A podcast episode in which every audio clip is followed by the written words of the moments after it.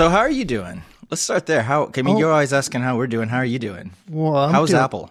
I'm doing good. Oh, I mean, you know what was really good was New York, like right now, which which is where you live. So we got to hang out a bit. We we got to like a very nice long evening of conversation, and um, we just happened to arrive when it was really really beautiful out. So um, yeah, it was the first like summer taste of summer that I've had so far. And um, any anybody that's listening to this might have listened to the last episode, which the, the whole reason that we went there was to talk to the winners of Apple's Macro Challenge, and also Kaiann Drance, who that was her second time on the show.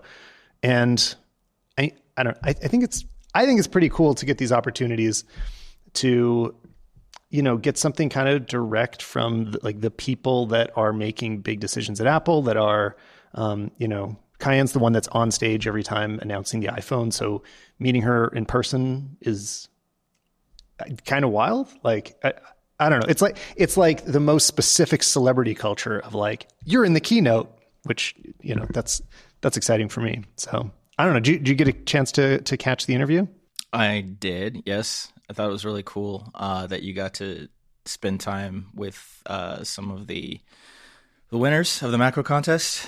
Uh, I'm always interested to know like where people come from and kind of what sort of what, what their backgrounds are, where they get started, like what sort of drives them or inspires them to make the images that they make. So I just I got to say yeah, that, that if really if I had won a, a contest like that early on in my career, which not all of them are, some of them are professionals, but most of them are hobbyists, it would just like completely blow my mind. Like it, that, that, like that is such a validation for you know creative work that may just feel like a hobby, but all of a sudden you go one to a hundred, and now they're going to be in Apple billboards. Like it's pretty cool.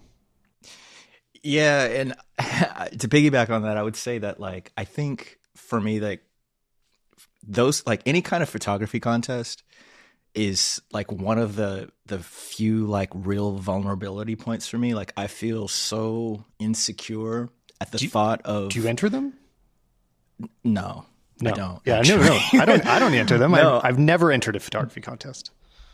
I, I think like when I first started, maybe for like a year and a half, I did, and then, um, but I was really green then, and I think like the greener you are, sometimes like the more invincible you feel about your work.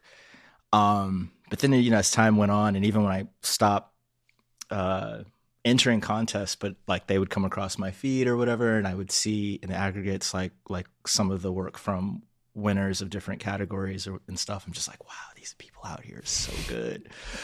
Like they're so good. So I'm at Yeah. a point now where I mean, I'm happy with my work, if that makes sense. But if someone is like, you should you should enter this contest, I'm like, ah, I'm good. It might be the same reason I don't play multiplayer video games because I don't need to get my ass handed to me by a 10 year old. You know, like somebody that, that I feel like, look, I've been playing video games all my life. I should be the best at Tony Hawk, but I'm, I'm not. And it's humbling when, when people that just picked it up a year ago are, are way, way better than me. And that happens with photography all the time. Like there's some insanely talented young people. So it's true. But um, since I am a bad podcast host, I, I always uh, poorly introduce my guest. And if anybody hasn't heard the previous episodes with Simbarashe, I mean, I feel like I have some new. I, you- you're a super humble guy, so you won't hype yourself as much as I want to hype you because I don't know. You're, you're one of my favorite photographers, but you're doing you're doing some like bigger new work that is visible to a wider audience now that I think I think is really cool. I love seeing your name out there in uh I mean you're doing a lot of New York Times photos photography right now. Um you're doing GQ. Um what what else have you been shooting? How I mean, I don't know. I I, I know you don't want to hype yourself up, but I love I love seeing you in big publications. It's so cool.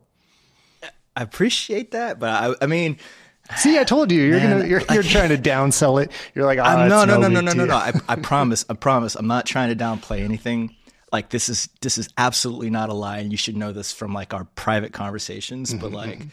nothing gets me going more than like just going out on the street when I don't have like commissions, and I can just like kind of just discover the world and discover people and find sort of like interactions and things like that. I know a lot of uh, photographers who do like street photography in particular. Um, they always talk about like trying to find that moment, you know. And for me, especially living in a place like New York, like there's just never going to not be moments. Like every time you you you turn a corner in New York City, like there's a moment. So I don't really have to find moments because they're always going to come. What I love are the instances where like I spot someone and I can approach them and we can have like a bit of an interaction and if things go well, maybe I walk away like with a portrait of that person and I tell you like when I put my portraits on on let's say Instagram, but especially like in Instagram stories, I don't like normally tag because I, I, I photograph like so many people on the streets, so I don't necessarily like tag. It's just too many photos to go through. But inevitably, the photos, like the portraits, always find their way like back to the the person that I took the photo of. And when they find it, like I try to do right by them and like actually like send them the photo. I'm like, here you go. But um to me, like that's what I'm looking for. I'm looking for like the actual yeah. interactions because the moments are going to happen. Yeah. And no, that feeling's great. That excites me more than the, the jobs. I love the money, but it, it excites me more than the jobs. Uh, I had a cool one on our Hawaii trip. We were taking drone shots of surfers. So they're like out there, like far. And I'm just sending the drone out as far as I could. And I was kind of trying to get as close as I could and kind of get portraits of people waiting around. And I got one of two guys just sitting on their boards and posted it as an Instagram post. Didn't tag anything really. Like, obviously, I don't know who they are. It was a drone shot way out there. And he messaged me within hours. Like, he just found the photo. It's like, hey, I love that. Like, can you send me the photo? That was so cool. Do you want to meet up and we'll like shoot something else? And then we, yeah, we saw them on the beach the next day. And it was just like, I don't know. That stuff is really fun. Like, I, I really like it. And I, I you know, I think especially because not everybody gets photos taken by somebody as talented as you every day. So it's like, it's a pretty cool thing to have. Like it's a cool record for them. I, I would imagine. But, um, I mean, I, honestly, like the pleasure is always on the side of the table. Like just like the fact that people like trust me. They don't. They don't know me. yeah, yeah, of course. I mean, the fact that they trust me and they give me like a little and bit of their time, like it's invaluable. You know. Usually, when somebody will walk up to them and say like, "Hey, can I take your photo?" It's not going to turn out. Mm-hmm. You know, it's like the, the, um, this isn't a great example, but there's there's a trend on like TikTok and everything of uh, people walking up with their phone. They're like, I, I saw I saw a ballet dancer and I showed her my portfolio and this is what I created. You must have come across this t- trend, no? I don't do TikTok. Okay, so I mean, just, I I, I just like, I, I watch TikTok, but I don't. Yeah, They'll just show a random person their Instagram account and say like, "Can I shoot photos of you?" Right? Which is, I mean, it's not mm-hmm. that different from what you're doing. But then they turn it into like that's the meme is that they show a video of meeting the person and it's about like I blew their mind with my photography, and there's just something sort of, I don't know that I, I don't love about that trend. Like it feels feels weird to me. I, I, it like it feels like this sort of like power imbalance or something. It's like, look, I can make you look cool. And then I gifted this person. And it's the same as like posting videos of handing out money to, to, to homeless people or something. I'm like, it becomes this weird, like transactional thing that I'm not super comfortable with. I got you. Um, yeah. That's so different from just like just doing the work, right? I mean, that's kind of what I'm saying in contrast to what you do. And again, people are not picturing your photos if they haven't followed you before. So Google Simbarashe GQ or Simbarashe New York Times, and you'll you'll see his street style work. But um, in, in other news, we also both uh, have new microphones today. That's another thing that's changed since last time we did it. And how how do you like yours? You got you're on. What did you get? Uh, it's the Shure. I think this the MV. I think it's like the MV7. Is this MV7? Yeah, yeah. There you go. Shure, MV7. I can see it. I can see it in yeah, my little stream thing MV7. here. And uh, okay. I'm going through the Deity VO7U, um, which I've kind of any. I mean, especially anybody that's watching this, I'm taking a bit of a different approach now, where I think I'm going to do just webcam. And like this is a USB mic. I'm going to try to simplify the production of the podcast so I can do it more, basically. Because like any guest that comes on, if they have to set up their own webcam and like lights and stuff it's like it's a lot more work so i'm trying to make it easier on you but um also i just in terms of microphones, I, I, do think this is interesting too, because these are both like really easy mics to use. Like it, it, took a while for there to be a good selection of what I consider to be good USB podcast mics, because most of them would be condenser mics, where the audio sounds great in a studio or in a treated room. And we're both in, you know, like like apartment studio apartment kind of situations. And I'd much prefer dynamic microphone. Both of these are dynamic. Um, so anyway, I mean, I'm gonna be I'm gonna be curious to kind of like hear them side by side and hear the difference of how they sound like. I have um, an AKG. Uh, I think it's a C3000B mic, which is uh, I wouldn't call it like a legendary mic by any means, um, but it's a very very good mic from about you know 15 years back. And ever since I moved to New York, I cannot use that mic in an apartment because of um, is, is it condenser? Is that the whole thing? It's a condenser, yeah, yeah, yeah. It's a condenser, and it's it's a like a true room mic, and um, it. I mean, I'll pick up stuff from down the street that I can't even hear, like with my ears. It's so good. I totally understand that feeling. of Like the better the mic is, the the harder it is to use in a lot of situations. So anyway, that's why I was really happy to see this selection. Um, you know, from Deity doing this kind of. Um, they hadn't done a podcast mic before, so they went for this. Like it's pretty affordable. Do you remember how much yours was? Because I think they're both like comparable prices. They're probably comparable prices. I don't remember what I paid, even though I got it like a month ago. So yeah, I mean, I'm instantly forgetting too. So yeah, this is 170 US, and I think they're both around that like 200 ish range. Um, yeah, and you're getting non like you're not really compromising the quality. It's not as good as like so yours, right? The it, you'd compare it to the Shure SM7B, which is what I had the pleasure of using on the last episode for the macro interviews.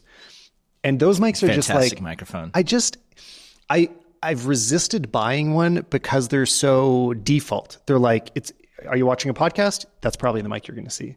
And I kind of don't mm-hmm. like that, you know? I like having something unique, but using it I understand why it's default. It just it sounds so good with everybody. Built-in shock mount, built-in pop screen. It's got it all. It's the whole package. Yeah, but it also, I think, in one of the things that we were talking about offline is that, I mean, that might cost more, but also you've got the added investment of the other components that you have to to get with it just to get it to work uh, the way that it's intended. So, 100%. I mean, yeah, the mics that we have, really we just plug them in and they're ready to go. So, I mean, you look at the sticker price of like the other one, the other Shure, and it might be a hundred, $150 more. But then when you've got to get all of the other hardware, if you don't have it already, like you might be running yourself an extra several hundred dollars on top of that price. So, yeah, for sure. You got to know what you're doing. But uh, I mean, that's kind of what's what's new in, in podcast news. Um, I think what's much more interesting though is to talk about the stuff we like have been have been talking it. about a lot. Yeah, so I I don't know. I didn't like set an agenda for this. I just know because we had a good conversation the other day. Well, and we do all the time. Like I I mean I love talking to people that I, I genuinely feel are better than me or doing or also doing things in a really different way. Like I know I do know your your approach to to when you shoot is is totally different from mine. Even though like we sh- yes. I think we share the same uh like a lot of the same taste. Like we both like the same things but you're getting yes. there in such a different way. Um, so without spending the whole episode talking about JPEGs, how do you how, how do you like how do you summarize and describe you know kind of the, the way you approach things Tec- technically? J what about JPEGs or no, just about my approach your to approach to photography right now? Oh, okay. Uh, so so my approach uh, in the beginning was always trying to find um, a place within my technical my technical approach specifically where I could get consistent results every time no matter what the conditions or the shooting situations were. And I think that, you know, as a professional like that's a place where a lot of us like would like to be, a lot of us try to aspire to be. Um but when you find yourself and I know like for you in particular, you shoot commercial stuff that while it's probably usually in like a good range of light spatial situation like you're not always in control of all of the elements or the amount of time that you might have to shoot something um, or maybe with the tools that you have available like the client wants it to look like something else entirely um, so getting to that place of of consistency was my my main pursuit for a long time. And I think that since maybe 2018, 2019, um, when I felt like technically I'd sort of reached that level, um, I started looking at ways to simplify um, that approach to make just the working end of it easier. And I know that we spend like a lot of time talking about like ways to better our like edit flow and our workflow when it comes to like doing video and stuff like that. But like post production, I meant I stumbled on something that was kind of interesting when I really started investing a lot heavier in um, like really good photo- photography books, especially from like some of my favorite photographers. Um, they all have some this one thing in common, which is like none of them had a complicated work process. None of them had a complicated film process. If we're talking about analog shooters from like decades ago, like the approach is always super simple. What makes the like the images so interesting to me at least is the fact that they just let their perspective do the talking. And when I started coming to that realization, then I started worrying less and less about the technical aspect of the work. And by by technical I mean like I started worrying less and less about which lens is the sharpest, which camera is the fastest. Uh which which editing technique is going to get me like that that green or that yellow that's going to like turn just the way that I need it. I'm like, you know what? If the perspective is good and the vision is good, a lot of this other stuff is extraneous and it doesn't quite matter as much as we think it does. Well, something that's interesting about it is that I think a lot of people that are looking for that optimization are doing it because their, their whole thing is that they need fast turnaround, maybe they're either because they're like in sort of a news environment or they're doing social media where it's you know direct to post kind of thing. Like you got to be done you're doing it all on your phone and finishing it on your phone. But that's not your environment you are often you, know you have some time to deliver I know, I know when you're doing fashion week and stuff that's going to be a faster turnaround but like you're not you're not rushing it right you you are trying to get a produced or you're achieving a produced final look that looks like it's had all the care and attention.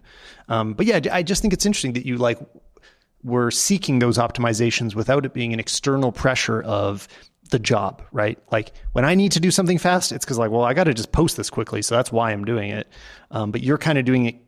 I, I, mean, it sounds like that you're doing it because you find I, I don't know, maybe it gives you more time to pr- put attention towards the subject lets you be more present. I don't know. I don't want to, you know, put words in your mouth, but like taking away some extraneous stuff so that you can do the work in a way that you find to be better. That's uh, that that's part of it. That's part of it. And uh, since you mentioned Fashion Week, um, the, the other part of it, which is actually really critical for me, is that when I decided, I didn't really decide, but at some point, just through the nature of the process that I took in creating my images at Fashion Week, I became prolific in a way that um, I mean, we're all prolific at Fashion Week. Let me just start there. Like we're shooting hundreds of people a day, creating hundreds to thousands of images a day, and most photographers who are my colleagues might spend all night, you know, editing photos for clients and things like that. That's what I'm doing. Um,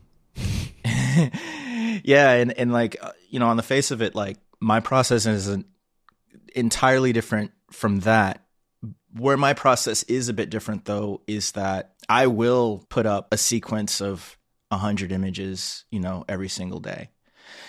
And so to do that and then to edit and like try to tweak out like the nth degree of like perfection from each image and then have to call them in such a way that I want to put them in a sequence to where they make sense to where images work well together to where to where the experience and the history of the day is being told in both an accurate but also like uh, an interesting way means that I have to spend more time with the storytelling aspect of putting that work together than I do the actual tweaking of minuscule details.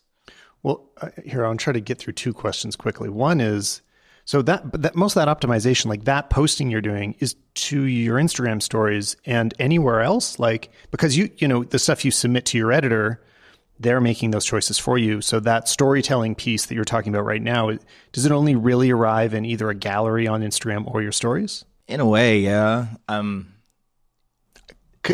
so, so I mean, yeah, so I, temporary. I, I it's like question, a, yeah. you, You know, it's like you're putting all this work because, like, yeah, I watch your stories as you're as you're doing this coverage, and it's like so complete, right? Like it's a full it's full coverage of these events. Mm-hmm. Um, I don't know. You should have a newsletter. Uh, maybe that's well. Maybe it's not a question. I'm just saying it. um, No, it, it it's it's what it's it's.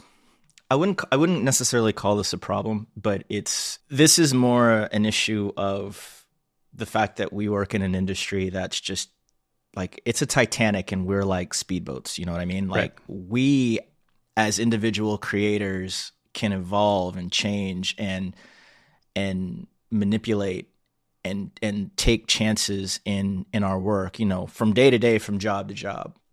Whereas clients are like the titanic. They're big tankers big cruise ships that they have to see things way way way out in advance to even start to think to pivot. So in terms of like when i shoot for a client um like that kind of work specifically like i already know that there's a very structured and traditional way that they can show the work you know they might not even have a design infrastructure to to display the work the way that it's meant to be displayed do you do you have a window Um, into how it performs afterwards? Like as you when you I mean, I guess I don't want to name which one you're talking about because you probably can't give specific examples, but like do you have a sense of the the the viewership afterwards? I mean, or like do you do you hear any feedback after it's published? Or is it just like they take it and now it's it's in their world and you look at the webpage like the rest of us do? are you talking about from the client the client Yeah. end? Yeah, yeah. And this is specifically in like New York Times, GQ, like your Fashion Week coverage type stuff. Obviously, you do commercials sometimes in, in video, but when you're doing coverage that's happening kind of like live and it's being published in a traditional publication. Sometimes, I mean, they never share like analytics or anything with me. You know, um, if something performs especially well, um, sometimes I'll hear about it. Get a high five. yeah, but but I would say that when but when I'm posting the work like on my own channel, um, when I when I see sort of like this the spike in viewership of you know people coming to like my Instagram stories, especially, um, maybe the amount of DMs that I get, uh, that gives me a pretty good in- indication for like how things are, are are sort of being received. But to be honest, because they're the client is usually going to present my work the same way that they present like traditional street style work. Every publication is presenting that stuff, right? So it's kind of like a needle in a haystack. And if they're going to show it the way everyone else shows it, Yeah. unless you know they are already dealing with their own readership, I I don't I wouldn't know why there would be a spike in that kind of audience.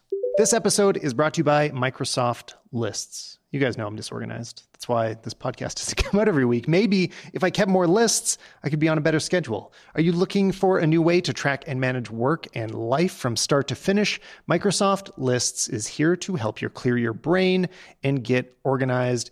And it all starts at lists.live.com. Microsoft kicked off a preview program to try lists with your Microsoft account. So it's all designed for small businesses and individual use. You can start by creating and sharing your lists with your work colleagues, partners, soccer team, or your neighbors. You might create a list of books or movies for your monthly meetings. You could track home improvement and important receipts throughout the year, which is actually something that's been very important to us lately. And at lists.live.com, you can get started quickly with your ready made templates. You can use filters and views to visualize your information, which means you can have one list with many different views, and then you can share your lists as links. And I'm sure you can already think of a ton of ways to create lists, but some ideas if they're not coming to mind are you could do event itineraries, or you could have an issue tracker on a project that you're working on, or receipt collection, which, like, like I was saying, we're doing a big renovation and there is a lot of stuff to manage all the time. I'm constantly having to keep track of a lot of individual items for that. So Microsoft Lists is perfect for making sure that I don't lose track of any of those specific things. So go ahead and try that preview right now at no cost. Go to your browser and type in lists.live.com. That's lists.live.com. Sign up, sign in, and track what matters most. Check it out and let Microsoft know what you like and if you have any feature requests. And thanks again to Microsoft for supporting the show. Well, to the to the second part of my quick question. So everybody here cares about the gear. So let's also talk about like, you know, not just philosophically how you're approaching it, but practically what does it mean you've ended up doing? Like, what are you shooting on most of the time lately? How do you set it up in in a way that's kind of atypical? I shoot both digitally and analog. On the digital side, um, all my cameras are are Fuji's. I have a medium format GFX. I have an XT4, an X100, um, an XT3. Yeah, XT3. So I've got four Fuji digital cameras. Um, I couldn't tell you how many lenses I have. I have, I'm pretty sure all the primes, uh, all the primes and the kit, both the kit six like 18 to 55 and then the 16 to 55 so the 16 to 55 which is like kind of like the higher end one i use for commission client work especially if it's things that i need to shoot indoors um, outside if i have to use a zoom i prefer the kit lens because i don't know it it's not as clean it's actually not as clinical and i, I like that on the analog side i have uh, right now every week I'll maybe change a camera, but right now I'm shooting with a, a Rolleiflex uh, TLR. I have saw a Minolta. TLR. It's incredibly beautiful, the Rolleiflex. I mean, because a lot of the time when I see them, they're pretty worn. I mean, it is an old, I don't know what year it is, but it's an old camera, and it does not look like an old camera. It looks like it was just made yesterday.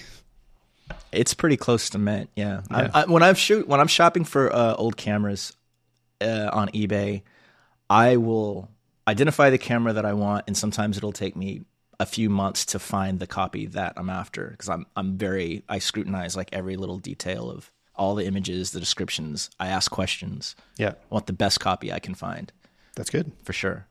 Well, and Yeah. I, uh, that But, was an- um, that was another thing we had overlap with this time was um, I was shooting film for the first time in four years. Yeah, welcome to the family. Yeah, it was like I really I took a big break off of it when I was doing the cameras or whatever podcast.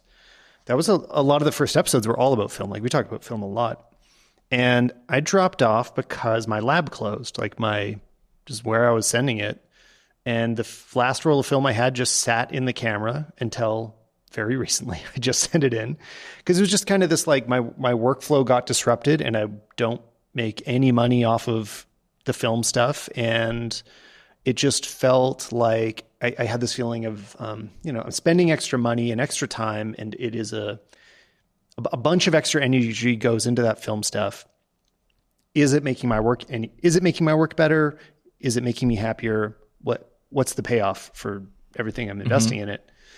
And so yeah, I just totally dropped it. And a lot of that was just that it was becoming more difficult to get good scans. Scans are the issue. Like there's plenty of labs that won't screw up your film, like that it'll come out fine. There's not as many labs that know how to scan well and, and give you good final digitals, and they're going to charge a reasonable price for it. Uh, unless you live in New York, and then you can just walk into a place down the block, and they're all good. But um, There, there are good there are good labs all over the world, man. There are good labs all over the world. Yeah. but I have to mail sure. mine in. That's that's it was. I mean, that was a really nice difference. You might have to I- mail it in. it was literally 10 minutes from my hotel. Uh, I went to the Color House and Mm-hmm. they were great. I mean, I had them by the end of the day. It was a good price, great service. I loved it. So, I mean, yeah, it just made me realize if I lived where you did do, I'd be shooting film even more often. But um, it was a yeah, I was shooting on that little disposable, the Yashica MF1, that is like a reusable disposable. I was I was just thinking of picking up disposable while I was there, and then when we went into Adorama, Anya spotted those and was like, "Let's get every color because they're these super bright, fun colors." And half of that's just for props. I mean, they're going to be great to be in the background of YouTube videos. But um, I don't know. How did you feel about the role that came out? I was a little disappointed. I felt I I, de- I underexposed a lot of them. Um, I think because uh, a lot of it's that like the lens is f eleven, and the film was four, ISO four hundred, which I was I knew it. I checked all this, but I was imagining in my head that it was eight hundred because that's what a disposable should be to me. Um, I don't know. I was like I was just head metering a little higher, and uh, so it came out a bit dark. But I don't know. What did you think? I, I first of all, I loved your your photos. I think that your expectation of quality benchmark for that kind of camera was in the wrong place. I think that was the problem. There's nothing wrong with the photos. I just I needed more dir- direct sunlight. I I think I trusted the flash. Yes, maybe. I trusted the flash too much. I was like, yeah, I, I the flash mm-hmm. is on. It's going to be fine. It's that flash is like nothing at all. But no. No, but that's also kind of the charm of that kind of camera, right? Like we're talking film just in a like in a, a logical sense. If if you're shooting with a disposable film camera, you should not be expecting professional grade results, right? No, I, I, I guess. I'm, but there's, there's things that I really love about the disposable image quality, um, uh, which I, I saw a great video actually on YouTube afterwards, um, just comparing like a good point and shoot to disposable. And I mean, when you see them next to each other, just the, the sharpness of what is in focus. Let's say it's a landscape that focused to infinity. Disposables are so fuzzy. And I, ki- I kind of do appreciate that. I do like it. Like it's it's a type of crappiness that is very appealing. Like I I I, I, I, I was happy about that part of how it came out because sometimes when you get it when, when you get film back and you I, I, I am disappointed when I'm like this could be digital, right? Like where I'm like I couldn't spot that this is this is like what it would look like if I just threw a quick filter on it. Whereas like mm. there's something about mm-hmm. the way that film falls apart that is what I find more appealing. Like, I, I, and I've, I've, I've, I've often thought that there's there's times that I'll see a digital image and I'll wonder if it's film. I'll be like, that could be. I'm not really sure if it is or not. But there's never a time that I see an image that is film and I'm like, I know that's film, and then I'm wrong. Like usually, if I'm confident, it probably is. But there, but there is stuff that's like in the middle where it's like it kind of could go either way. Um, I don't know if I'm saying that correctly. yeah, I think probably people would probably say my work is a lot like that. Is that film? Right. Is that digital? Yeah, I mean yeah. the like the the 120 when you're shooting on a larger format. I mean it's so clean that it's mm-hmm. less uh, and it's well exposed. um, it becomes less obvious. You know, it kind of falls into that gray area. Yeah, for sure.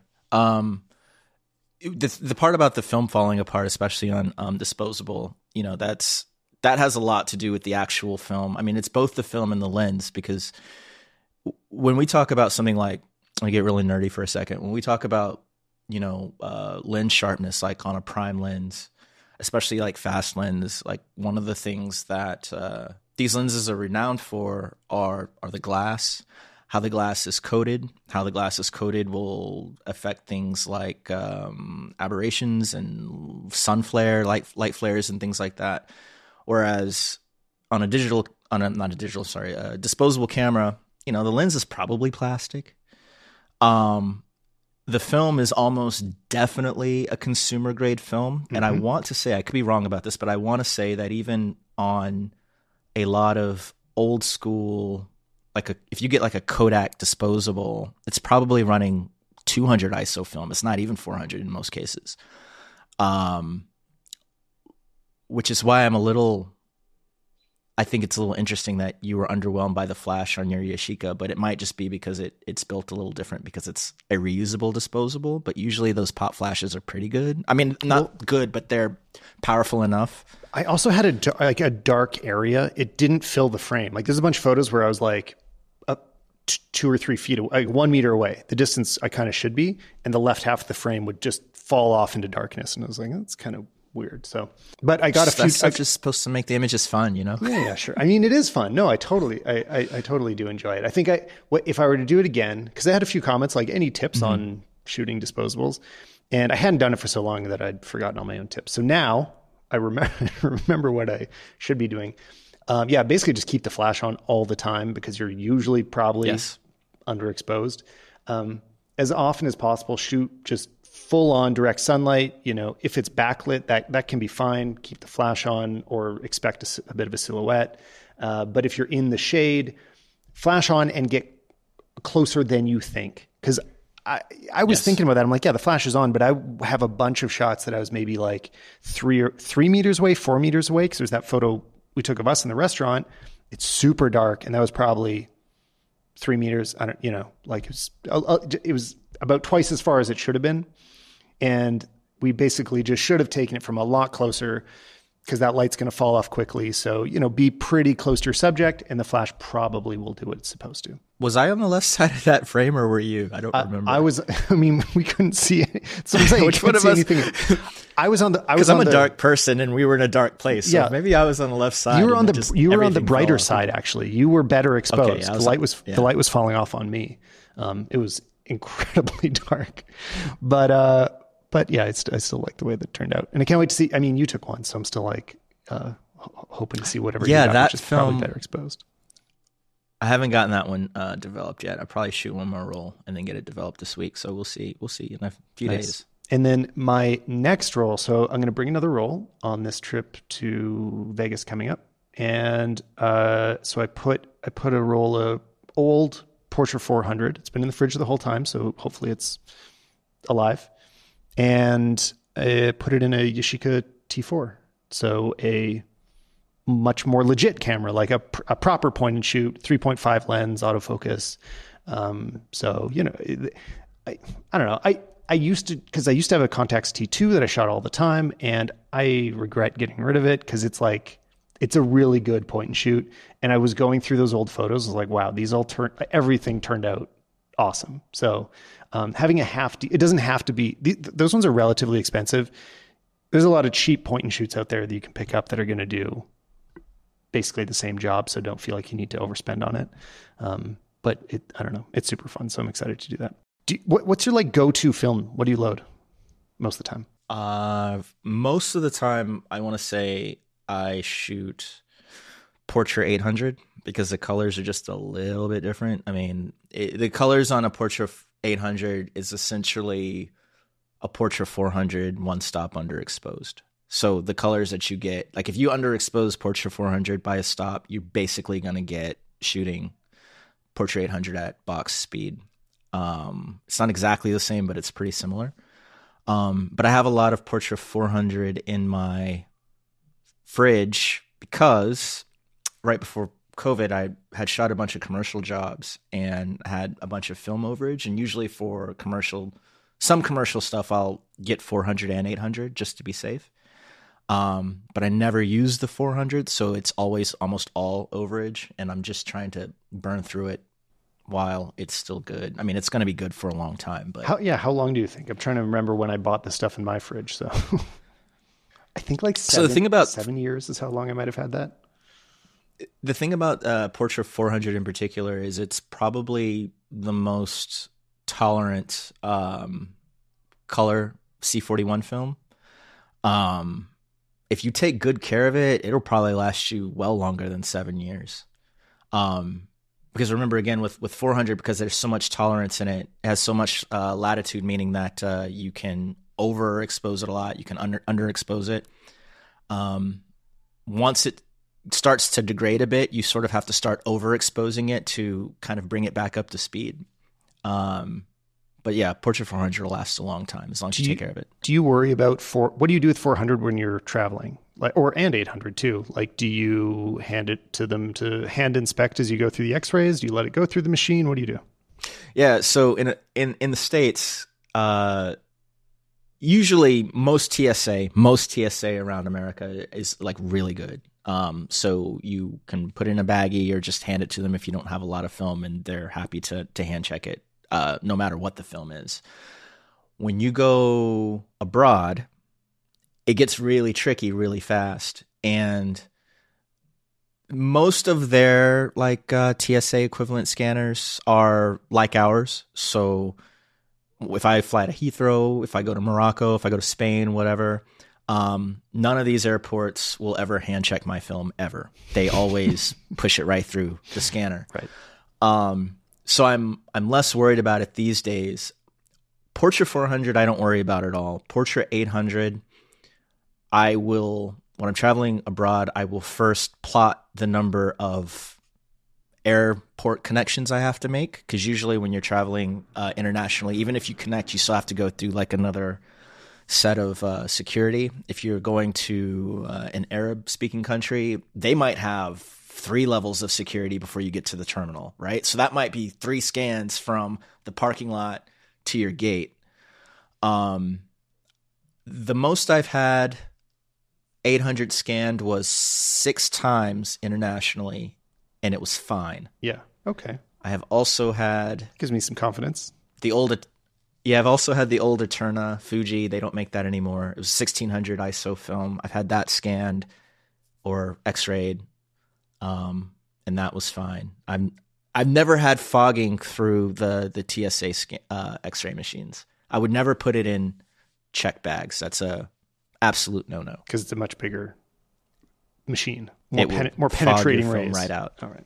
Well, I, I don't Yes, do that, yes, but good to yes. know. Perfect tip. Yeah. Well, let's um. Almost all Portra is Portra is pretty robust. You should be fine. No worries.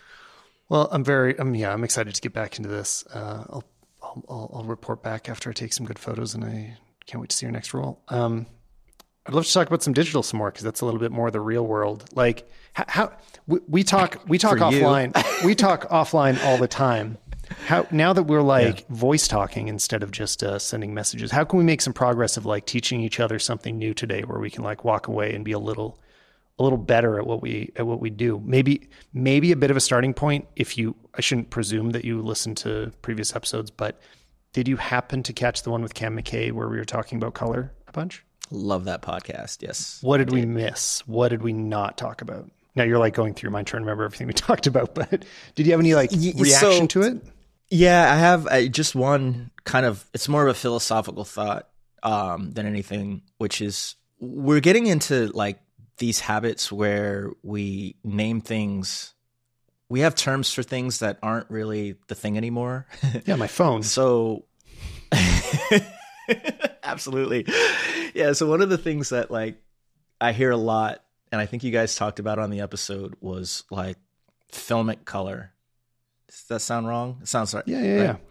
I feel like every professional or hobbyist photographer who does color on their images or their videos are quote unquote trying to get filmic color. So if everyone's like after the same thing, but there are an infinite number of ways to do it wrong, firstly, a few number of ways to do it right, and there's no real way for everyone to kind of like swim in the same way, which I think is one of the beautiful things about art. I, I like that that the fact that we have so many different avenues of reaching things. Why do we keep calling it filmic color? I, I feel like filmic color is film, and anything else is I have one good reason, and it's just hmm. that I don't think we have a better word. That's it. It's not because it's moving towards replicating film more and more, but we're lacking in vocabulary that captures the meaning that we're trying to express there. Because I think as shorthand, when I just say filmic, we all kind of picture something which can be very different. Like you're saying, I mean, it can look completely different from person to person. Like even if you talk about movies that are shot on film, you know, uh, they will look radically different, or, or, or movies that have a very filmic look. They're not going to look the same. They're going to like it. You know, it's there's still a lot of choices to be made, and it can end up in very different places. But we still kind of know what we mean, and I think all that it really means to me is the difference between like you. If I say it's got a digital look, you you probably know what that means, right? Like it'll to me, I, some hallmarks of it might be that I'd say like the skies, the blues in the sky will be tr- tending to be a little more magenta, might have a few more clipped highlights. Um, now you might have more HDR processing, like some more kind of compressed overall tone, like more tone mapping going on in general. Um, on on older stuff, you know, you're going to see uh, like if this is on like a handy cam, you're going to see a certain kind of noise uh, that's very different from grain. Um, skin tones will be what uh, less saturated, maybe like if it's not done as well. Like it'll be less um, like less density in in in skin tones where they sort of like feel thinner. Um, I don't know. Like I'm trying to, I'm using, uh, you know, wine tasting words to, to describe it, but like, I think if we start If you're not watching this on say YouTube, I'm, I'm side facing, but continue, please. but no, I mean that, that, that's the end of it. I'm just saying it's like if, if I say like, oh, it has like a, a a digital look, like it looks clearly digital. You could probably be like, oh, I I understand what you're saying. So, the thing that you just explained, you're not wrong. the thing that you just explained, you can reach all of those conclusions on film, right? Like I don't know how many how many different stocks of of of color film there is now, but they're all different and they all render they all render uh, skin tones completely different. Of course, yeah. Depending on how you expose it, will give you more or less density in that negative, more or less information within the density will change the density of the appearance of that that skin tone, right? It's not unlike those sort of results that we're reaching in in digital, which hence is is my original question like but we treat it as if these things are mutually exclusive or but like mutually what, what's inclu- inclusive what's your shorthand word then for you know if i throw on the technical transform let that canon provides onto c70 footage it's going to look different mm-hmm. than if i process it with a, a filmic look in mind you know the finishing LUTs that you or i use do not look the same as canon's technical transform LUT that feel that i would describe sure. as looking digital and there's some there's a reason that those both make sense to us even if the words are maybe poor choices of words i think we both get it mm-hmm. you know i'm going to answer your question i'm just going to say real quick that i think maybe for this this type of discussion it's probably Never I meant it actually for photo, not sure. no. I meant no. I meant it for photo, not not video. But because we're it, but for video, I think I don't I don't look at it quite that way. I, but I do think that there is a correct it, there's a correct way in saying that there is a commercial look and a cinematic look. Yes. Yep. Like those things are very different and you can look at like the the waveforms, the technical patterns and you can see you can you can actually see where those differences are. I think though when we're talking about color, I don't think there's any such thing as a filmic color if it's digital. It can't be filmic. I guess filmic is like ish, right? It's like yeah. film ish. Yeah, just use that word instead. That's what I'm kind of but, saying though. Is you, you can, said, I'm open to you can propose a new word if you've got one. I'm just sort of saying I don't think there's one that most people would understand. And also, yeah. I'd say that I'm not really hung up. I'm not really hung up on figuring out like what the word is. I think what's more interesting is mm-hmm. like it's sort of discovering what these attributes are that we're all like what are the things that we can be doing to our images that will get them closer to sources that we see that we appreciate, you know? And I think especially as you're starting out, you see an image and you're like, that look, that's the thing. That's how I want my image to look. And it takes you like 20 years to figure out the ingredients that are that are involved there. What about it was the lighting? What about it was the grade or the the filter or the camera or the sensor or the exposure choices or the film stock? It it takes so long to figure all that out. And I don't know. I I just yes. I feel like there I, are I feel like there's got to be a way to, to, to, to sort of learn or teach that that is a bit simpler than just years of experience and grinding it out. I mean, you, you wouldn't ex- but that's like saying I'm not going to compare this to rocket science, but that's like saying you can learn rocket science in 6 months. Yes, some very brilliant people can, but it normally takes years of a different foundational starting point in mathematics, right? Physics but, but to get there. But here's a big thing we lost when we moved from from film to digital. In in the film days, mm-hmm. a normal photographer did not need an in-depth technical understanding to achieve the perfect perfect color set. Like they could, you know, the the, the best film photographers of the 70s, 90s weren't um, weren't colorists, right? They didn't have, they probably did not understand a lot of the stuff. They knew what they liked. They'd look at images and see, like, they knew how to manipulate the film stocks that they were using regularly. But that's almost more like understanding how to use your camera. It's not understanding like color science and being able to, like, you know, know which sliders to manipulate to get there. It's like now with digital, you have to have this either more in depth understanding or like find kind of a perfect app that just happens to get you there all the time. And um, no, I don't know. I don't, I don't really like that. No. Or you buy, or you I would buy disagree. yeah, sure. yeah, no, no, I would disagree. I mean, like those film photographers. Even here's a really great example, right? Because I'm a, I'm a really big fan of uh, Jamie Hawkesworth, who uh, is a British photographer who shoots everything on film. He uses the same camera for everything he does not scan his film negatives. He makes film he makes prints, physical prints in his darkroom, and then from those prints he scans those. And in that process, he's able to create colors that you cannot create with a scanner.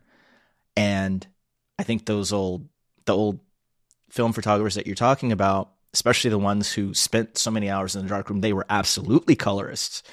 Um, because when you're making prints, that is when you tune the color. That is when you decide if you want your colors to be like cool or warm or you want your reds to pop or you want the greens to be more uh, prominent. Like that yeah. is color work. Well, so I'm, I'm looking at his in addition it's, to it's amazing. But so what? But I mean, I, you know, I've worked at non-professional labs.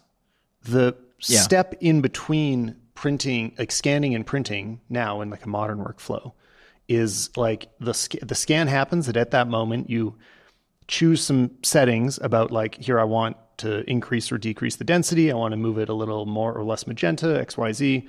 And then you press the button and mm-hmm. it scans it again with those um, compensations Settings. sort of baked into it. And then you get a final yeah. image that has scanned it with that those biases. Um, and that's and the printer just takes that digital file and prints it. Um, so does that mean he's manipulating the scanner himself? Like, does that just mean he has a like the lab equipment at home? No. The reason that he's coming to his results is because he has a step, an old school step that used to be the only step that we completely bypass now with our color labs, which is he does not scan the negative. He takes the negative, he creates a physical print, like a, a darkroom print, right? And then he works all of his colors, all of his density, all of his his tones in in there. I don't know if he's dodging and burning. I don't think he really retouches his work. The colors that appear on that that print get scanned as is because the colors that are on the print are colors that just scanning a negative like you can't you can't come to you can't arrive at those colors no matter how you set your scanner a scanner only really has like a very finite number of controls you can manipulate yeah yeah simple um yeah. And, so and, and every to the point where people every, like choose their scanner for the look because they don't get to like dial it in a lot. It's like a Noritsu mm-hmm. has a look, and you just that's that's how everything comes out with a little bit of that bias. As far as I understand, yes. I mean, I was I only really operated the machinery. I didn't. I wasn't a technician, so. But that's super. That, I mean, that is actually interesting. Like I feel like I'm getting old, but apparently I'm missing just a couple years because like when I was so how I mean I was like 18 when I was doing this and everything was still like the this it was a digital scan still at that time which is like quite a while ago um, so yeah I mean mm-hmm. I missed that whole like doing an analog color print I've done analog black and white print so I don't even know what the process is actually but maybe I should yeah. although I definitely won't if, yeah, if if a photographer is doing an analog color print of their negatives, I would absolutely call them a colorist. Absolutely, one thousand percent. Then I would too. But do you think that's common? No, it's not common because like access to that is even more rare than access to a developing scan lab. Yeah, that's true. Well, so yeah. what what else can we do in the digital world? Most most of us are shooting digital most of the time. Sure. What can we do? What I'm not gonna I'm not gonna start um, printing through analog means and scanning the print. so what what can I do to make my stuff look better? Um, I mean, I don't I don't know what you can do to make it look well. You you ha- so here's you, the thing. You tell we, me what I should. You should. You tell me how I should be shooting all the time. So I think you you have some theories. Not, no no no no no no. I do not tell you. That's how not how I meant shooting. it. I love your yeah, work. Yeah, yeah, yeah. absolutely would never tell anybody how to do their job. That's crazy. No, no. Um, no, but we we did we actually did start on a, a thread of conversation the other day about sort of one of the things that I I notice a lot with other photographers is I'm amazed by how little they really understand their cameras. I feel like a lot of like the professional in air quotes, the professional thing to do is to like buy a super high end camera that costs a lot of money, that's really smart, and then you forego all of those smart things that the camera can do and you set everything to manual. And because you know how to manually expose an image, like you have mastered your camera.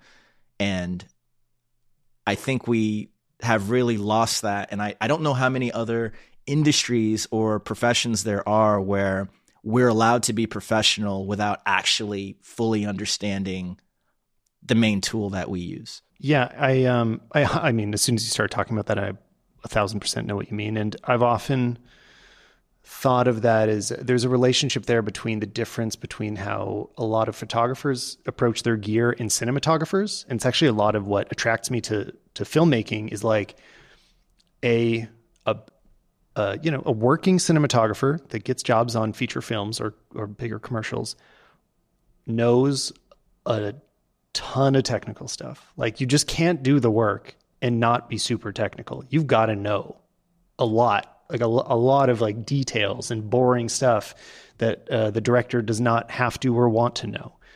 And in the photography world, you can effectively be sort of a direct, mostly a director, and you look through the lens and you press the button, you know, and that can you can have a full, fantastic career doing that, and you are a photographer. It's not, you know, that's not.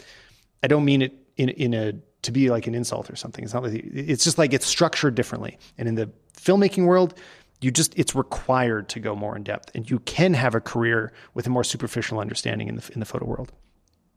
Um, but I guess what, yeah, what, what, what are you like getting to with that? Like I, I, I recognize that difference for sure. I like to understand my cameras. So do you. But what, what, what's your argument for why it's worth doing? Because I, I, I, I, I ultimately truly believe, I mean, where this conversation started today was we were talking about simplifying processes, right? And I feel like as photographers, we put so much undue like workload in our in our in our post processes because of the fact that we don't actually let our cameras take care of like a lot of the the things for us. Um so like one of the things that I'm really big about, and I, I catch a lot of flack for this. I don't care. Um, I like shooting in JPEG like whenever I can. Um, obviously, like if we're talking like big commercial jobs, that's a, a completely different beast. Um, yes, but like for especially like almost all of my documentary work, if I'm doing like small commissions where like the lighting environment is good, um, where I know I'm not going to have like that many technical issues on site, on site specifically. Having spent time in advance of practicing like with my cameras and learning how to set them in different ways to get them to produce a final image straight out of the camera without me having to go back and like edit it later is an it's a priceless it's a priceless time save um I wouldn't be able to to sequence and chain together, you know, 100 images a day working shooting, you know, 12 14 hours a day every day for a month if I then had to go home and edit up like all of these raws, right? So I say this to people, I say this to colleagues specifically. I mean, you say it to me all the time. They all kind of look all the time and they all just kind of look at me like you're crazy or they're like, "Oh, it's because you have a Fuji." And I'm like, I started yeah, on a Sony, and especially your your Canon R5. I don't own any Canon. Your Canon R5 is the best hybrid camera I've ever put my hands on. I'm not being paid to say that. Um, I wouldn't pay for an R5, but if someone wanted to give me one, I'd gladly take it. it's great. But if I yeah. owned an R5, I would find a way. I would find a way for that to get me an image so good out of the camera that when I take it home, I don't have to like spend another several minutes having to tune up, you know, a whole batch of them. Well, so after you um, um, after you pitched me on this idea, which I think is a very reasonable perspective, totally makes sense. A challenge with it is that the the built-in picture profiles with Canon are pretty limited in their in the difference between them. Like what shifts as you move between them really feels like pretty un- uh, unimportant changes in contrast, saturation, and a few of the colors will move around a little bit, but like they're all aiming towards that, you know, what I was talking about previously is like a technical, digital, accurate look. Any of the built in profiles, they're not going to give you anything remotely like a filmic look, nothing like what the Fuji uh, styles will do. I don't remember what Fuji calls them. So I, I, was you you you told me this the other day. I'm like that makes sense, and I dug into the picture style picture style editor that Canon provides, which is desktop software where you can modify and create your own picture styles so that I could do this. I could save the JPEGs. And, um, you know, I didn't spend that long with it. I spent maybe two hours. And I was, I was disappointed to find that the, the biggest limitation because at first I was excited. I was like, cool, there's curves in here. That's super powerful. And it's got basically hue saturation sliders. So you can go really far with that. That's what is often missing from a lot of the the like iPhone apps is that they don't do anything with like hue assignment, right? Like greens are the default green. All they do, all they do is curves, like contrast saturation stuff. But being able to manipulate like how hues are mapped is is important. What's missing is RGB curves. And something to me that is part of what I associate with that that like filmic look I'd be after if I was to not process it afterwards. Like I do like to have a little bit of cooler shadows. I do like some separation in my brighter and darker parts of the image. And that's not always necessary, but without it, I don't I wouldn't be getting towards what I would want to use all the time. I wouldn't be ending up with a final JPEG that is like really the look that I'd be after. So you know, like in LUTs that I've created, like when I'm applying LUTs that I've made to to video work, that's all. That's there's always some amount of that in there, and it's not like the full on teal and orange look. It's just like they're a little bit cooler and they're a little bit warmer, and you know, um, so inability to do that kind of made me stop looking. But I w- if there's any listener out there that knows how I can get further with that, I'd love to do it. So I'll say two things to that. The first is you've certainly spent tens of thousands of hours working on like uh, a way to perfect your uh, your your raw look like your whatever presets like you've made for yourself your customized looks for for your raw images right mm-hmm. You've probably spent maybe not tens of thousands of hours maybe hundreds or thousands of hours like perfecting your uh, really great Stalman looks, you know, for your video, right? Yeah. You can't sit here and say that you spent two hours the di- tweaking the difference the image settings on your camera and that yeah, you yeah. I had sliders you to, saying, you I had saying, sliders like, to tweak. I just I got to find the knobs to turn. Yeah, that's the that's what's missing. Yes, yes, yes. And I'm saying like with everything else that we perfect like in our jobs right mm-hmm. why why for photographers i'm not even putting this on you tyler because this is a lot of people yeah yeah like why do we Get fidget it. with our cameras for like 10 minutes and we're like oh it doesn't do the thing that i want and then you just disregard it mm-hmm. it's a $5000 camera right well so it is best in its class for a reason i'd also love to like, hear some examples of like will, what what are you doing with your Fuji's? Like, what are you modifying that is getting it closer to what you like than it is out of the box? Say that again. With your Fuji cameras, what are some things that you change mm-hmm. in the settings that make the images more to your taste than the default settings?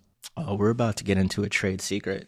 oh yes, that's what I mean. That's what. So podcast, what, we're about to get into a trade secret. This is yeah. This is actually not a. This is actually I would say this is probably not like a, a Fuji specific thing. Um, well, so first of all, uh, Fuji doesn't have on the camera on its profiles. It we don't have. Uh, I think on the later Fuji's there's like a a shadow highlight curve, but there's not like an RGB curve. What there is is like this. Uh, it's like an RGB matrix. It's like a little map mm-hmm.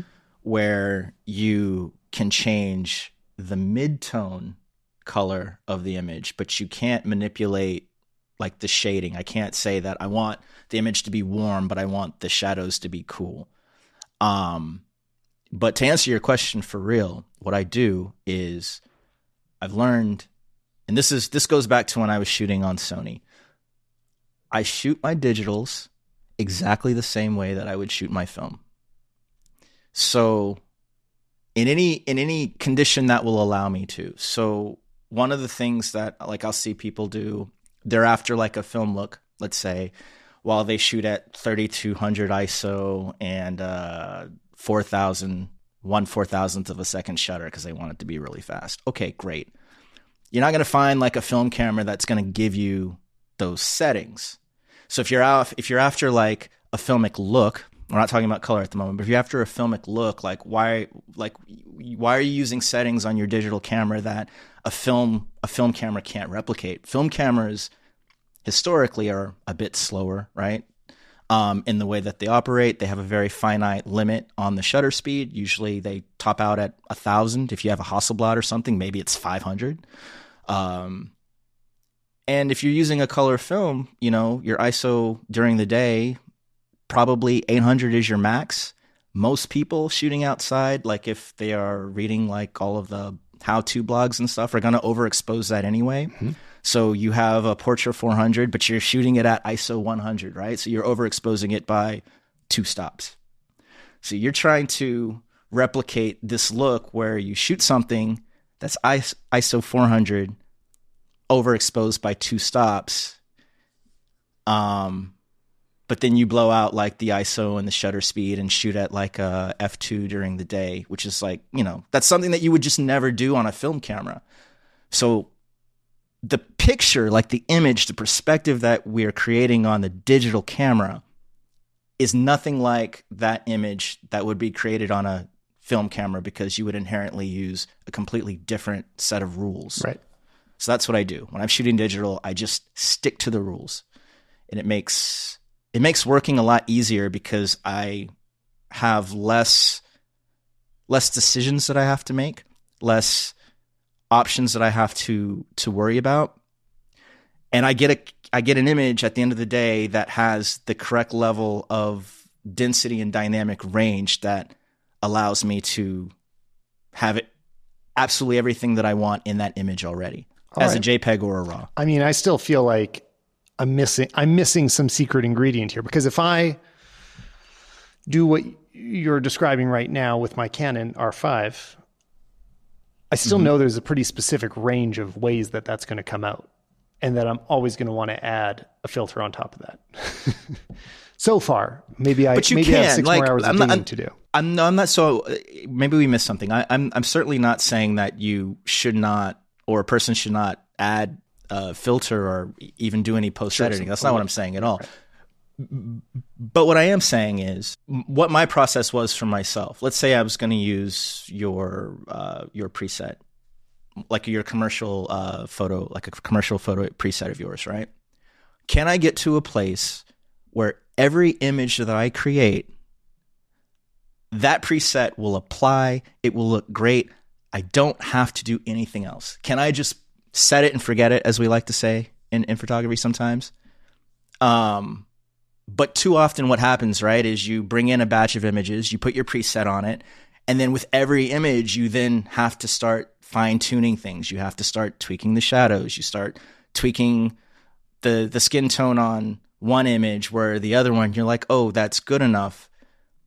And I would say that if we shot it consistently across the board, that one application should work the same for every right. single image. Yeah. So no, like, like that. that part of the process is the thing that I'm trying to like I get that. Always like master for myself. Yeah. You know what I actually f- forgot in this conversation is that I have a Fuji I could be shooting with. Well, my because Anya has a Fuji that she doesn't use that often. I should be pulling. Uh, what is it? An F uh, or X one hundred F, I think. So I should I should pull that. Great camera. pull that out of the drawer and actually figure some of this stuff out for myself.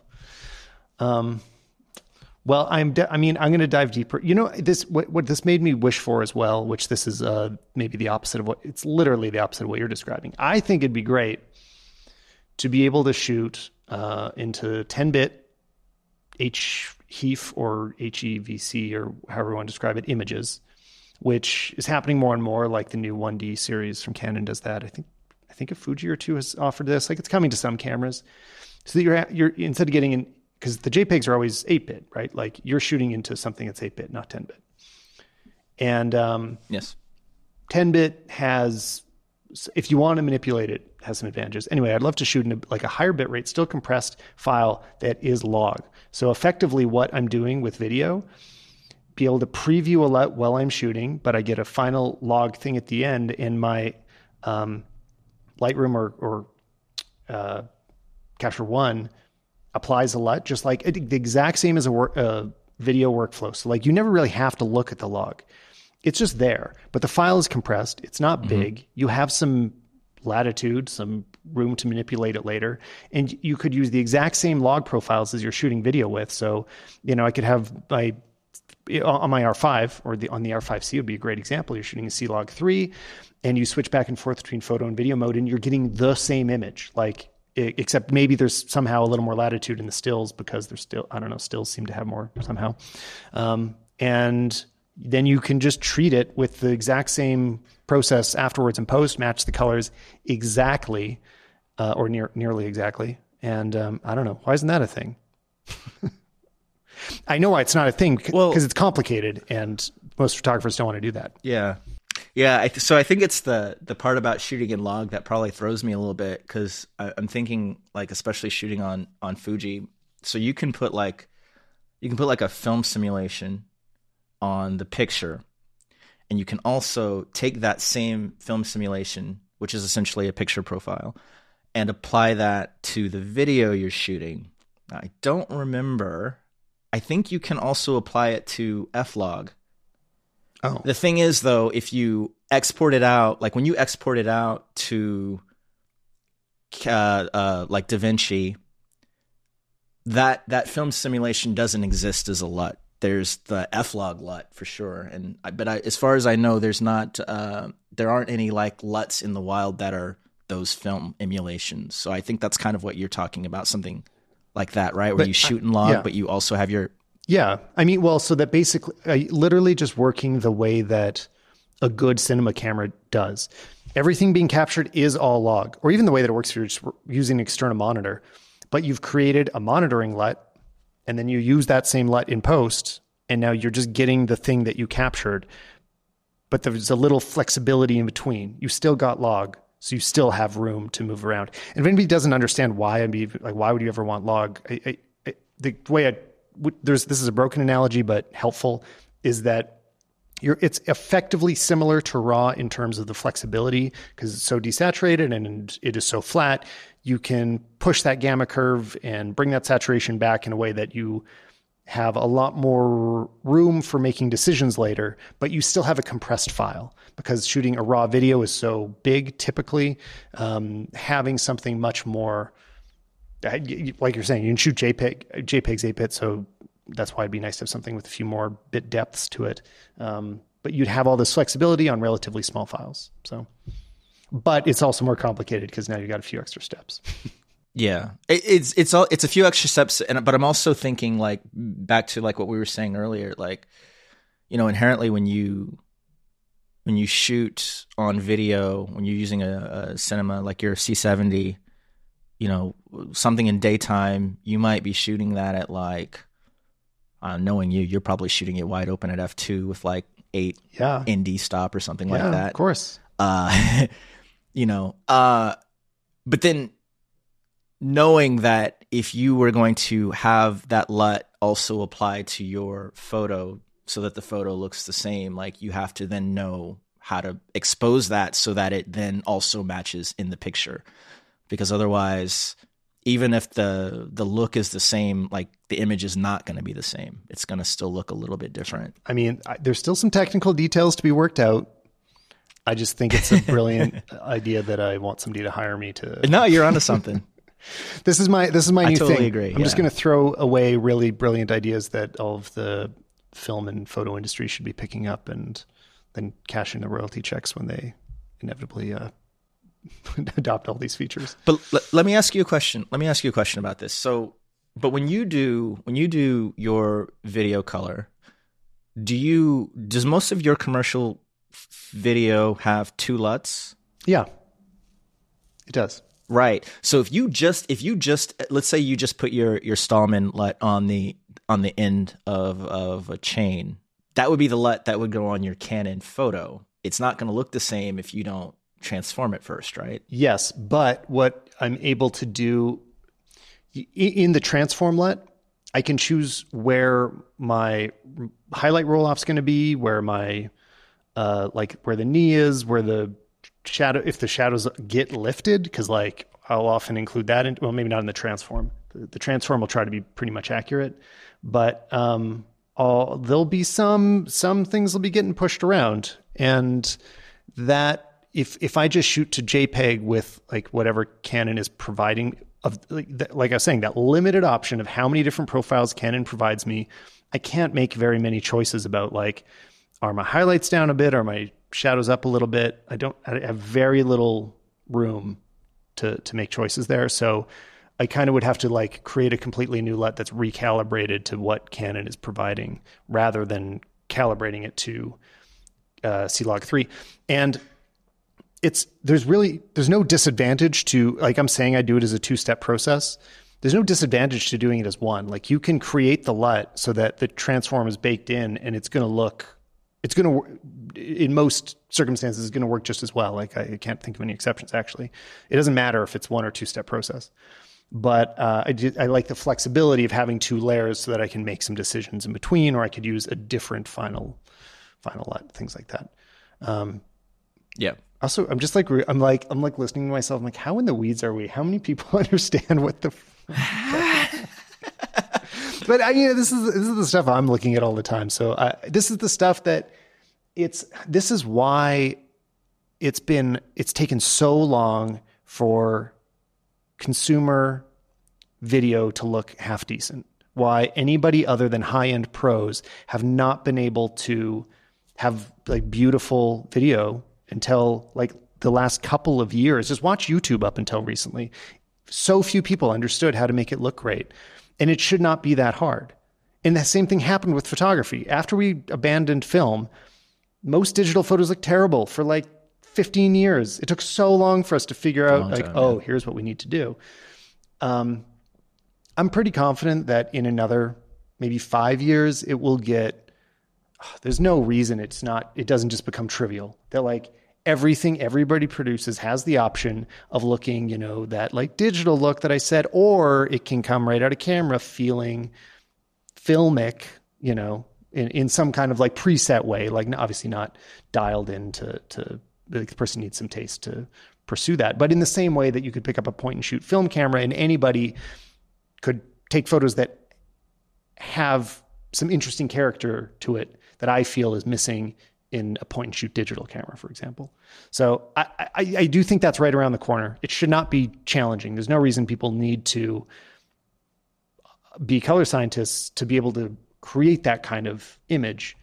Um, but right now, there is still a, there's still a gap. Like I don't think everybody can just step into it easily. Like if you just use an Instagram filter or use VSCO or um, Film Convert or you know many of the presets out there, you don't instantly get results that are feel as good as a film point and shoot camera did. No. And and that goes back to the original thing thing I'm saying. It's because usually when people are dialing in their images, like I don't mean this pejoratively at all, but like the images themselves are just all over the place. Like from one image to the next, you know, the way that the image is simply shot could be completely different from one image to the next. And but the marketing around all of this stuff is that it it promises us results that we can just apply this cheese to everything and it's going to taste the same. Right. Um, and that's why I think that's where maybe we disagree a little bit. I do think it's important that like photographers, especially if they are either professional or they aspire to be professional, they take more time to learn the tools because like I hear what you're I saying and I think a lot of that people yeah, a lot of, a lot of people they put all of their all of their concern into the software. And to me, like the software is what happens after the image has been created. Like the most important part of this process is the camera itself and what the camera is capturing and how it's capturing it. Um, and when you get to a place where you are creating images in a consistent way, the best thing about that is when you start sitting down to like trial and error, like a, uh, an editing process or a coloring process, uh, you're messing around with LUTs and things like that. If your footage is consistent, and we, we hear this all the time in tutorials, right? If you if your if your material is consistent, you should expect re- consistent results for better or for worse. And if they are consistent and they're consistent for the worst, then you know it's easier to identify why things are going wrong versus you have 10 images shot 10 completely different ways and you don't know if it's an exposure yep. issue or a white balance issue or yeah i get that Well, here, before we completely run out of time, this has been a long episode, which is great. I also want to just hit on computers for a sec because I feel like the, the it. world has changed since we talked last in terms of, I mean, the M1 revolution. Uh, what what are you working on now, and has it made a big difference in your life? Uh, so right now I have the M1 Max, uh, two terabyte hard drive, whatever the max RAM Yeah. is. Um, is it making a big difference in my life? It made a big difference uh, in DaVinci, yes. Um, I think that Your JPEGs are loading Honestly, faster when you.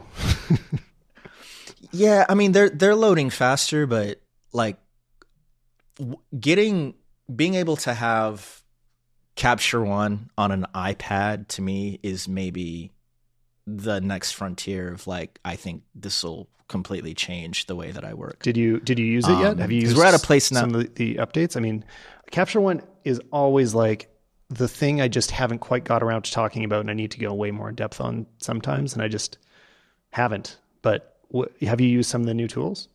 No, I, I never use the new tools because I just do everything the same way. Well, and anybody that hasn't seen what they are, there's a few different things. Capture One's got an, an app now, which is like pretty full featured, um, especially in terms of it's using the same processing engine. So you can use the same styles from your computer.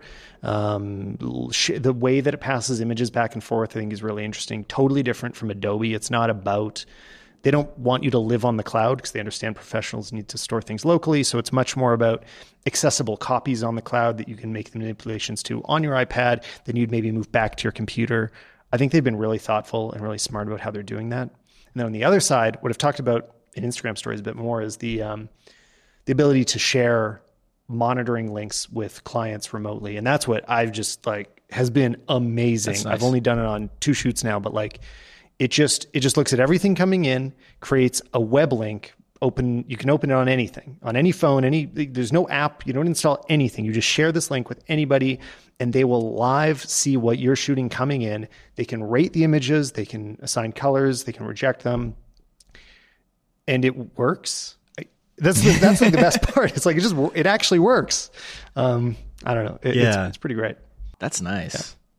I don't really tether any work, so I I, I flat out refuse whenever I. This can, has been but, making me do um, it more. Yeah, that's yeah. nice. I've been tethered. I used to like really never. I mean, we spent years never tethering, and I only bought my first like good tether cable last year because it it started happening more.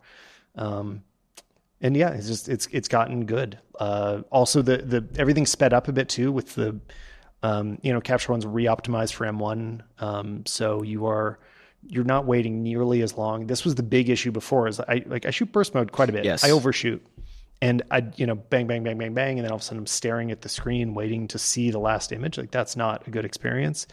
Uh, it's gotten way faster now. So Are you still with your Mac Studio? uh, I'm with it. It's in the other room, but uh, um, I'm I'm still mostly on the the laptop though. the The studio is I a a desktop is hard to be my primary machine because I'm not always in one place. I'm not like I edit as much at home as I do at the studio, so um, I can't commit. And now apparently we're traveling Gotcha. again, so. Um, but the what was I going to add? Oh, um, yeah, in terms of capture tethering, right? Another thing I want to try, which I, I I didn't do it yet, but they've also added some like really nice optimizations for the R5 Wi-Fi tethering. That if you get the Wi-Fi grip for the R5, which is just like you know, a big chunky uh, transmitter, apparently it's like solid. Like you can just not plug into anything, and it's going to be live uploading to your computer or no, probably wouldn't do it to an iPad, but yeah, to your computer at least with no tether cable. It's actually fast. It's like becoming a reality, which until now it was a gimmick that didn't work that great. And I don't know, it's it's getting cool. Tethering's getting a lot more, a lot less painful than it used to be. It's like a whole new frontier out here. Yeah. Like I mean, everything is especially since we've gotten the M1, M1 Max, M1 Ultra. Yeah, all of. Ultra. Yeah. They're fantastic. I mean, even the base level like M1 iMac is really solid. Yeah. Like for what little is in it, and especially especially if like the main your main outlet is just photo if you're mainly just doing photos i mean most people don't need more than the the, the base M1 it's so Totally, good. yeah. it's on its own it's so good Any any Yeah. normal photography workflow is completely handled by any of the M1s. I mean, like that uh, the M1 iMac. I kind of just want to use that all the time. I want that to be my, my machine. They're so affordable, and the screen's awesome. It's not enormous, but it's really nice, and it's so reasonably priced. And like, yeah, you can just. It, I don't know. We have so many great choices for photography right now. All of a sudden, like I used to do these sort of like a photographer's review of computers. I'm like, I don't know what to say anymore because they're all so good. Like, I'm not, I'm not finding problems with them. That uh, you know, there used to be more limitations, and they're really starting to disappear on the photo side. so can i ask you one last question on this Of course, uh was you saying you, said you're not using the uh the studio as much um can you borrow it? having had it as long as you've had it Yeah. at this point, is it something that like you would recommend to creatives, or Yeah. would you want them to wait out a new iMac if one is forthcoming? That's actually a little tough. I really, mi- Given the total cost of your studio, yeah, that yeah. plus the Well- uh, let's say it it comes with the the, the monitor the, and, and the ultra one is the ultra is so for like a type of pro that is not budget conscious. Don't think about the ultra if you are worried about money. Like it is for people it is for studios that are spending someone else's money. Or if you just like you know every job you get like every second that counts enough that you're just going to pay for it of course you already know that those then you know you need it but if you are you know concerned about your budget, which I am, like I, I definitely don't buy the most expensive thing. Um, you don't need it. You definitely don't. So um, just in terms of the Ultra, that's that's my advice on that. In terms of the Studio, it's mostly a form factor question. Like, oh, you know, there's some things that are really nice about it when I ha- have been using it, like ports on the front. Sounds small, it feels big sometimes. It's, it's just in it's in, it's right in front of you, and you're not reaching around to the back. Having um, it's really nice to have uh, USB A ports. I still have so many USB A cables kicking around. Um, still gets used all the time. And uh, yeah, oh yeah, another thing about the Ultra. One last thing about it though is uh, uh, maybe the the advantage that the most people can benefit from is having every port be Thunderbolt. I think I mentioned this on the episode with Jonathan, um, and not worrying about like, wait, did I plug into the slower USB three port? Everything's fast. So that's that's awesome about the the Ultra. But um, if you're just getting the Max, I mean, it's it's just it it is the best desktop situation. It's it's going to be better than even if a 27 inch iMac comes out, unless that iMac has a better display, which I don't expect it will. Um, it's it's it's better. It's not as clean, you know. If you really want your desk to look empty, then yeah, iMac. I mean, I, I've I've always loved 27 inch iMacs. I've had so many of them. In all my design jobs, like that's what the whole office was full of. Everybody had a 27 inch iMac. So it's still hard for me to imagine that they're not coming back. But being able to upgrade your computer and your monitor separately is is actually a better setup. It is more scalable. Um, you will upgrade a little bit more often, um, and having just all the ports available all the time, no more, no adapters is is better. So I, I don't know. Does that, does that sum it up properly? It does. It does. And with all that said, I'm still waiting for a new 27 inch iMac. I just hope you're not waiting too long, man. I, yeah. I mean, I'm happy to wait. I mean, this laptop is amazing, right? But I, I think like you're talking about like you you travel a lot for work. I also travel a lot for work, and and if I can just get to a place where I have a really good iMac M1 like max level iMac, and um, I can do all of the work on Capture One on my iPad that I can do on my laptop, I would just never use my laptop because like all of my heavy duty video stuff I would just do back home at the lab anyway. So what else is left? Like my iPad can already can already do like video pretty well with like LumaFusion and whatnot. Do you, do you do it? Do you actually edit video on it? when I like so a few seasons ago, um, I would like cut these like short like ten to, to fifteen second uh, clips at Fashion Week, and for those, I would do LumaFusion because um, that was nice. Because on my when I was shooting with my Fuji, I would put the film simulation on the video. So instead of shooting in log, I would just shoot straight the uh, HD level. It was only going to live on on um, Instagram anyway. Um, but the color is just baked right It in. looks nice. Um, so all I had to do in LumaFusion was cut, and it cut like butter so fast. Yeah, nice. I want to try out the new. There's some big updates to iMovie, which has not been updated in forever. Still no vertical video, so I'm not going to start using it all the time. But it's actually pretty cool, especially for beginners. So now all of a sudden, uh, there aren't. I guarantee there's no beginners that survived that conversation we just had. So this probably doesn't apply to anybody that's still listening. But if you're a beginner, um, there's some really awesome templates actually that I think, let's say if you're a beginner in your life, especially for like kids, where it kind of guides you through here's how to create a the one example is like a tech review. And it's like start off by like introducing the product. Here you might want to add a product shot. Here you might want to add um, a shot of you using the product. Here's another place where you could summarize the whole thing. And it just walks you through with little illustrated thumbnails. Like here's everything that could maybe make up a tech review. You can delete some if you want. You can add more of them.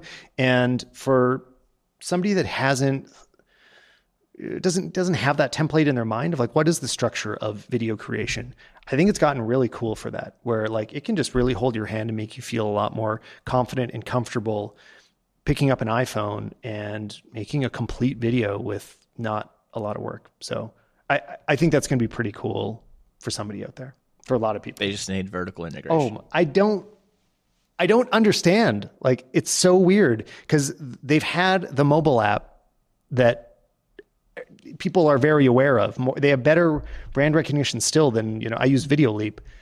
Um, and they just have not been able to add vertical. I don't know why. It's still not happened, but I, I've, I've heard it will. just I mean, I've heard that you have Apple's ear now, so I mean, you can always well, just I, drop them. a I just DM. hope somebody's listening and we get vertical as soon as possible. But until then, thanks thanks again for coming on Simbarashe. Um, links are in the show notes, Always a so pleasure. everybody can find your amazing work, which is all over the internet. And um, yeah, talk to you again soon.